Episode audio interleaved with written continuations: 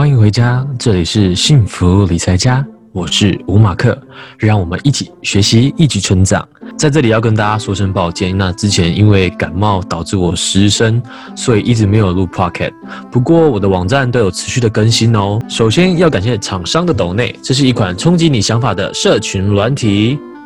Kindrii， 那目前只有开放 iOS 的朋友，那你们大家只要透过马克的邀请码输入 K T Y Y S， 记得是要大写哦，你就可以获得两百块的 K B。 那我们就要开始今天的 Podcast。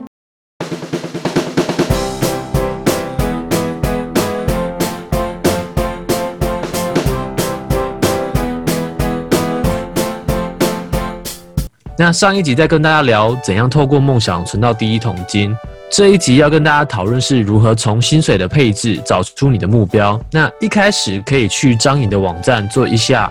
养老金退休储蓄试算的评估，从一开始的年龄设定到预计什么时候退休，最后是你退休后的余年。那可以从这边知道自己一个月的生活费大概落在哪里，也会估算出你会有多少钱，需要存多少钱。其实在网络上面大概有一个评估，就是至少退休金你要存到一千万。那其实我觉得这一块是会因人而异，主要是取决于你的生活费。接下来我是要跟大家举例，我是如何用三万块的薪水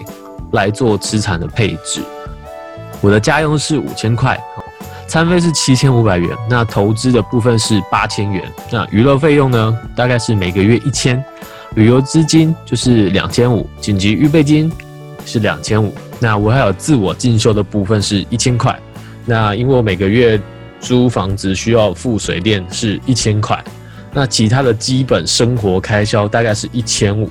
那这样全部 totally 加起来就是三万块。大致上呢，就是我每个月薪水的配置啦。那我比较幸运的是，我在房租这一块省很多，当然要感谢我的亲戚帮忙，谢谢他。这样我每个月就可以用的资金就会多很多。上面提供的数字会因人而异，就看看大家的生活习惯是怎么样，你就可以去稍微调整一下那个费用。像我的朋友他们觉得餐费很重要，他可能就会拉到一万块。那如果可能你有住宿的话，没有家用，那家用那一块就会不见。所以这时候你们可以试着拿一张纸笔记录一下，可以知道自己一个月的基本开销是多少，那找出谁是你的薪水小偷，这样就可以开始做一些资金的规划啦。那我身边的有钱人之所以会越来越有钱，而有些人却越来越贫穷，到底我们跟他们的差别在哪里？他们比我们更重视所谓的财务规划，还有资产的配置，让他们的财富稳健的增值。理财这件事情看起来微不足道，但是它会在关键的时候发挥作用。就像疫情期间啊，相信有许多的朋友也会因为突然断炊，没有收入的来源。我身边的朋友，因为我跟他们分享说要存紧急预备金这一块，所以有很多人有度过这个低潮期。那我因为工作的关系，看过了有钱人跟穷人对于钱的态度都不一样，常常引以为戒。其实不管你多会赚钱，但你不会控制自己的欲望，没有做好稳健的资产配置，